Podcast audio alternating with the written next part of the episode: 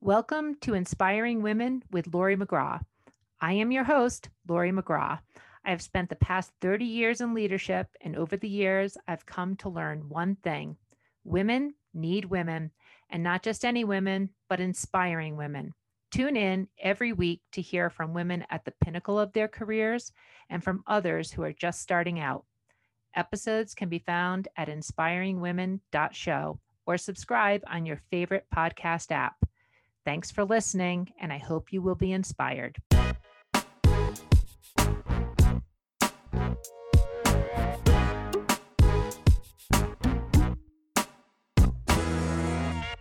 This is another episode of Inspiring Women, and today we are speaking with Brooke West. She is the Chief Commercial Officer of Carum Health. This is a digital health company. And Brooke has led a number of sales organizations across many different um, organizations as a senior leader. In her most recent role, Brooke was responsible for building the go to market commercial plan at 98.6, which resulted in the acquisition of that company for um, 3 million members in just two years. Um, she is a natural sales leader. She's done this at many different organizations. She's built very high performing teams um, across a number of different groups. She has a background in linguistics and Russian. So I don't know how those things relate to sales leadership, but Brooke is going to tell us. And Brooke, I really appreciate you being here today. Lori, I'm so excited to be here. Thank you for having me.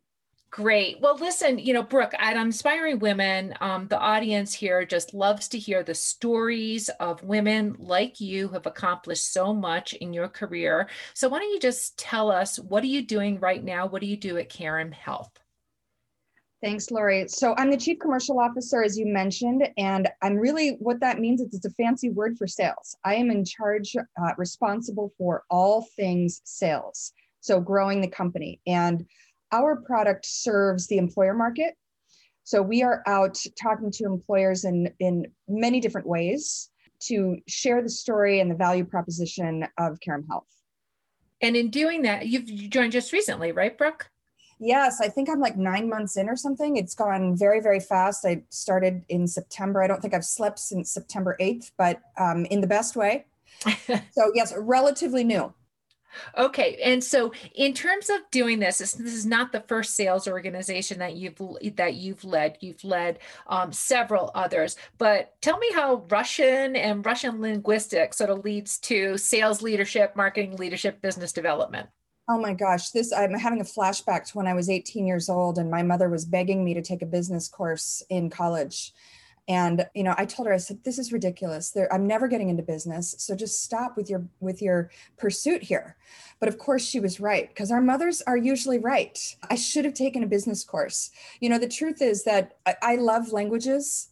I love how it's a verbal representation of culture and people. But after uh, after having that experience in college, and then I worked in Russia for a while in Moscow, I realized I didn't want to really go back, um, if I can just tell you the truth here, for my career. And my natural talents kind of started leading me to sales and marketing. So, you know, if you get me in a taxi cab with a, a Russian driver every once in a while, I can probably get home. Um, but otherwise, it's phenomenally rusty. And um, thank, thankful for some natural talent that has led the rest of my career.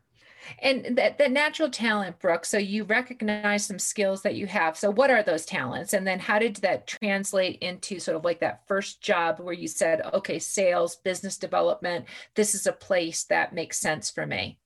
Well, to be honest, it was always there. So ever since I was young, I had a drive an interest in um, achieving, let's call it, from a very very young age. In fact, I was I was inspired uh, in elementary school. So uh, Michelle Cohen from Bret Harte Elementary School in Cherry Hill, New Jersey. If you're out there, I owe a lot of my career to you.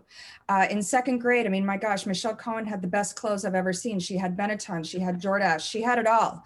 And you know, we grew up, you know, in a moderate, you know, income family we we certainly had what we needed, but um, we didn't have extras. And so if I wanted extra things, I needed to go get it myself. Um, and I knew that at a very very young age. I mean, I think I had my first lemonade stand in second grade. It was every Wednesday that summer.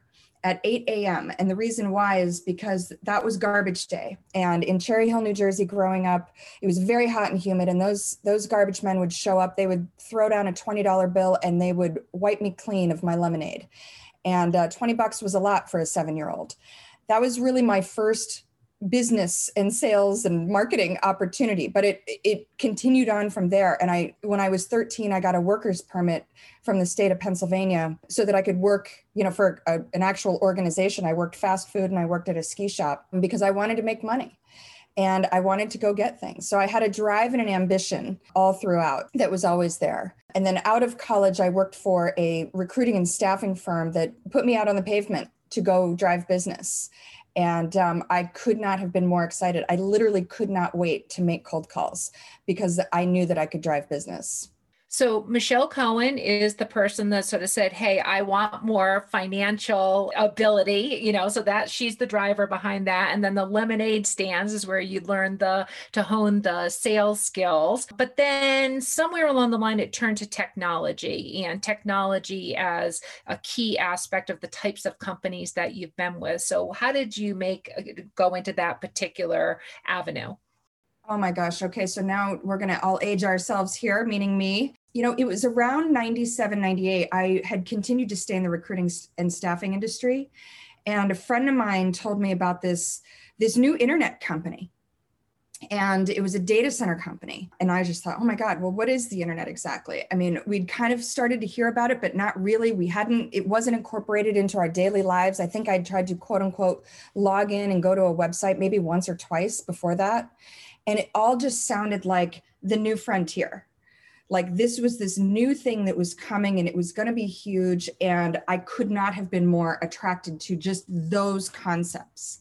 And so i, I remember i went and interviewed for this inside sales role and the senior vice president asked me uh, what do you know about the internet? And of course i knew absolutely nothing about the internet. And i just responded with questions right back. I said my god what's not to know you know, and I just, you know, was like, it's going to be huge, you know, and I was just, I left that that interview going, oh my God, I have no idea what I'm talking about. But I think, um, you know, my energy and excitement um, was kind of all that they were looking for. I think there's a lot to be said for enthusiasm and being curious and doesn't, I mean, not bluffing, but literally just saying that there's a lot more to be learned here. And I'm excited about that. That's often the start of, you know, a great career trajectory. Women, though, in sales, women in technology sales specifically, you know, in terms of the numbers, it's about 25% is the numbers that I have seen. And the more you move up the ladder, the numbers from, again, statistics tend to decline for women specifically. Brooke, what's your experience? Well, clearly, I'm one of the ones that have gone up. I think that for me personally, I just, I don't think I knew that I couldn't do something you know, in thinking about doing this interview with you, Lori, I did a lot of reflection on like, why is that that I didn't know I couldn't do something? And I'm not sure I've gotten there. I probably need to have several, you know, therapy sessions to get to the root of it. But for me, I just never knew I couldn't. And so I just kept going and going and going. And I wasn't intimidated. I'm still not intimidated. I think that all of us humans, we're all the same. And that you know we are literally just doing the same things. We all have insecurities and fears and confidence about certain things. And you know i just kept going. I think that for a lot of women it is it is about confidence and you know trying to figure out their place in this world and maybe getting intimidated.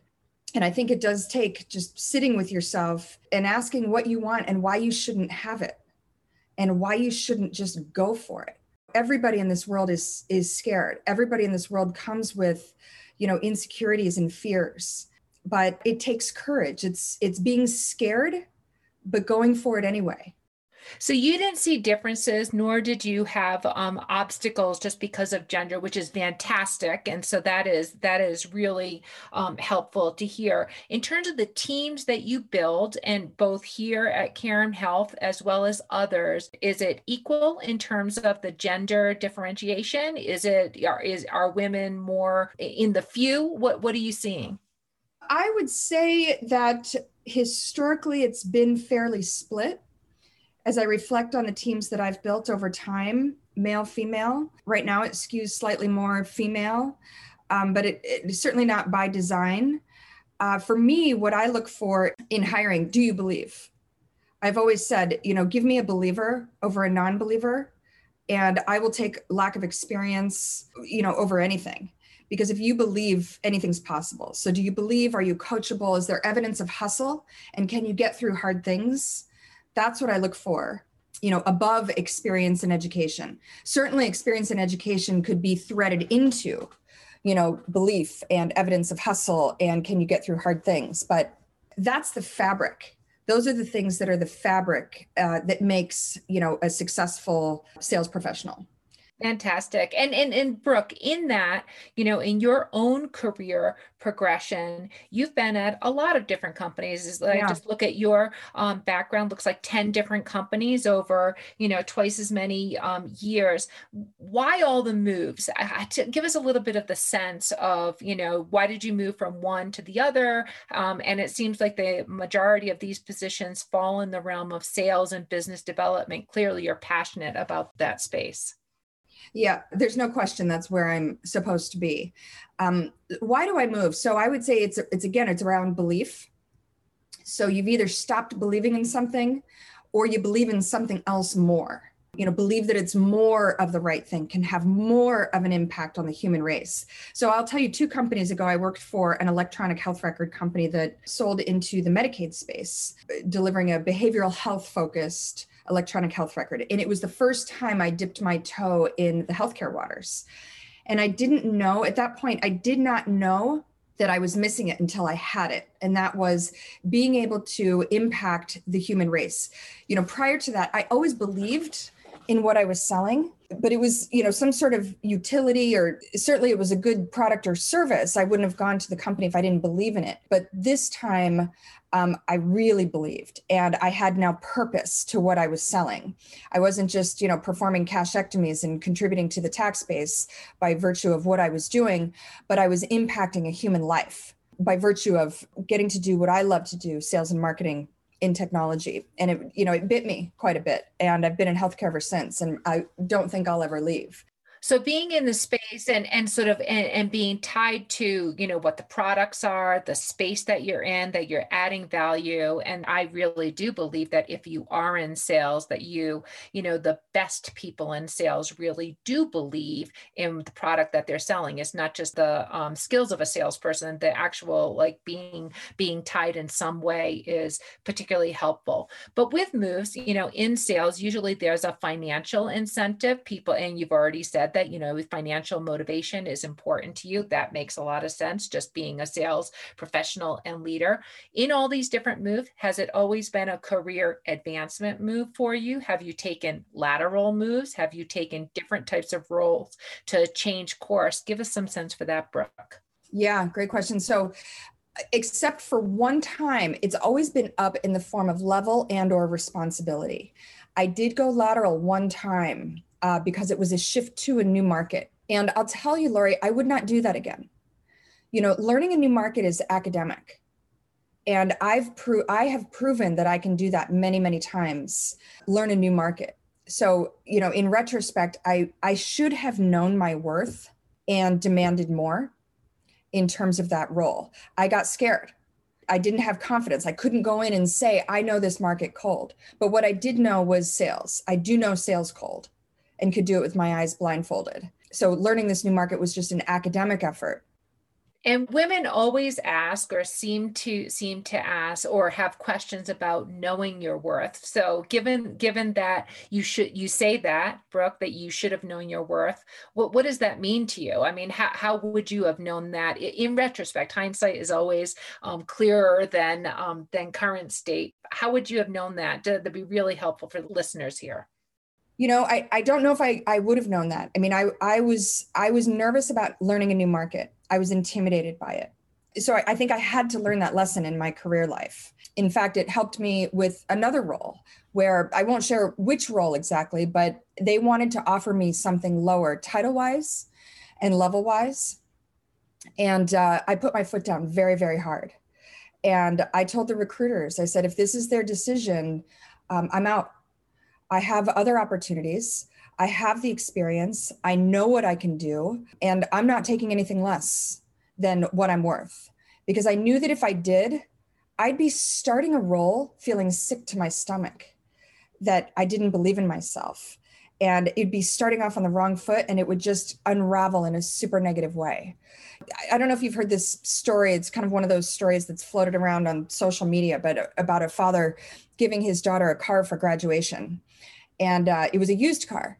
And he told her to go to three different places to get the car valued. You know one was like a junkyard one was a, a you know used car place and one was a, a fancy you know collector's card kind of a place and she got three different quotes. And they were all completely different and varied. And you know the moral of the story is you know go with the highest offer go where you are most valued. If you're going to go somewhere where you know from the beginning um, you know and they know that you're not all recognizing your value together it's going to unravel negatively well, I think that that is um, great advice. And when you are in a search or, you know, having to evaluate opportunities, knowing that and being strong in putting your foot down, as you say, Brooke, is just, I think, fantastic advice um, for listeners. Have you ever made a bad choice? Have you ever um, walked away from a choice and then regretted it later? Any any stories like that? I wouldn't be human if I said no. I've never done that. of course, I've done that. Yes, I've I've definitely done that. So um, one time, uh, two two different times, I'll, I'll mention. Um, one was I went to Microsoft. This was a million years ago. Shame on them. Shame on me. That was an interview process that did not vet the right result. I should not have gone there. I'm not a big company kind of a gal, and um, so I stayed there as long as I could stand it, which was five months. Um, so I recognized it very, very quickly. For another time, I'll share with you the stories that that got me to that decision so quickly. They're probably not appropriate for this podcast. They're very funny, but um, but I did do it another time, and I recognized it very, very quickly. And quite frankly, I took my grandmother's advice. Which, you know, the quote from my grandmother that I just love is whatever decision you make in life, it will be the right one because you will make it the right one. So I embraced this decision um, I gave it my all and I found ways to make it work for myself and extract experiences that were going to help me get my next career chapter. So, you know, in case it's not obvious, I'm I'm referencing when I took a lateral move. Um, and that was a mistake, but I figured out a way to extract experiences that could help me charter that next career chapter. In terms of Brooke now making those choices and uh, getting established in a new new job which you've done several times and having the clear awareness that you're moving up um, into whatever the next position might be how do you go about establishing yourself um, in a new role? And as a leader how do you go about sort of establishing yourself with your team and building out your teams? Love some perspective there. Yeah it's it's trust is everything. Um, that's not new I think I ro- over rotate on communication and asking for feedback. So I'll give you some examples. In my current role, I did this because I'm I'm essentially tasked with scaling the founder sale. This has very the, Carum has had like ridiculous success, all on the shoulders of our two co-founders. And so now it's my role to to take it and, and scale it. You know, they're essentially handing over their baby to me and that's you got to build trust. And so i incorporated a playbook of just over rotating on communication you know summarizing the meeting proactively to say do i have all of this right? Are we aligned that this is the approach? This is what i learned. This is the summary. This is the approach going forward. Does everybody agree with this? Okay great. So you know over rotating on communication to build that trust so that everybody knows you know you've got it and then doing the same thing with your teams over rotating on communication as it relates to expectation setting and feedback along the way so that everybody's aligned. It's really the only way to get it done and then, Brooke, in terms of also building out your own professional career and your skills as as a leader, along the way, you've given me a couple examples of good coaching advice that you've received from your mother, from your grandmother. Um, any other sort of like professional advice from mentors that you've received that has specifically resonated with you? Have you ever received bad advice that you either took or ignored um, that shaped your trajectory? Oh boy, you know, I had a mentor a long, long time ago who kicked me out of my own nest And what I mean by that is, you know, I was a very successful individual sales rep, individual contributor. And I always thought, you know, back in my younger years, like, why would I go into management? It's so much work. People frustrate me. I can move faster and more efficiently than anybody. I'm going to make more money than anybody. Why would I take on more? And I had a mentor tell me it's time to grow your career and it's time to move forward and kick me out of my own nest. And so I started managing a team and I, I didn't realize how much I would enjoy it. Maybe it's the mama bear in me. I don't know, but it was the right thing to do. So that was phenomenal advice. From a professional kind of female exec crew that I look to, I'll be honest, I'm thrilled that you have this podcast, Lori, because I need some more outlets. Um, I want to find others to help grow me and inspire me. So I'm kind of on the hunt a little bit. For what? For other mentors for other allies who can help grow your skills? Give us a little bit more on that. Yes 100% so i'm looking for inspiration and mentorship for you know female execs that have gone before me and um, you know can can kind of be a partner for me going forward well, what I like about that, Brooke, is that I think with so many accomplished, inspiring women, um, they're always looking to continue to grow in their own development. So there's never an end state, no matter what stage you are in your career journey. And that's just a really excellent point. As we close out this conversation, I'm loving talking to you, Brooke. This is so much fun. Any sort of like last pearls of wisdom that you've learned, you know, over your years that you might want to leave with listeners? Oh my gosh. Well, believe even if you don't. You know have the courage. Acknowledge being scared having some fear but go for it anyway. Don't let it stop you. And if you think that others aren't doing the same thing you're wrong. Every single person out there is scared has insecurities has fear. So find comfort and validation that you're not alone but don't ever let it stop you. Just keep driving keep pushing forward Brooke, this has been an excellent conversation. This has been an Inspiring Women episode with Brooke West from the lemonade stand to a high growth digital health company. I've really enjoyed this conversation. Brooke, thank you so much. Thanks, Lori. This has been an episode of Inspiring Women with Lori McGraw. Please subscribe, rate, and review. We are produced by Kate Cruz at Executive Podcast Solutions. More episodes can be found on inspiringwomen.show. I am Lori McGraw, and thank you for listening.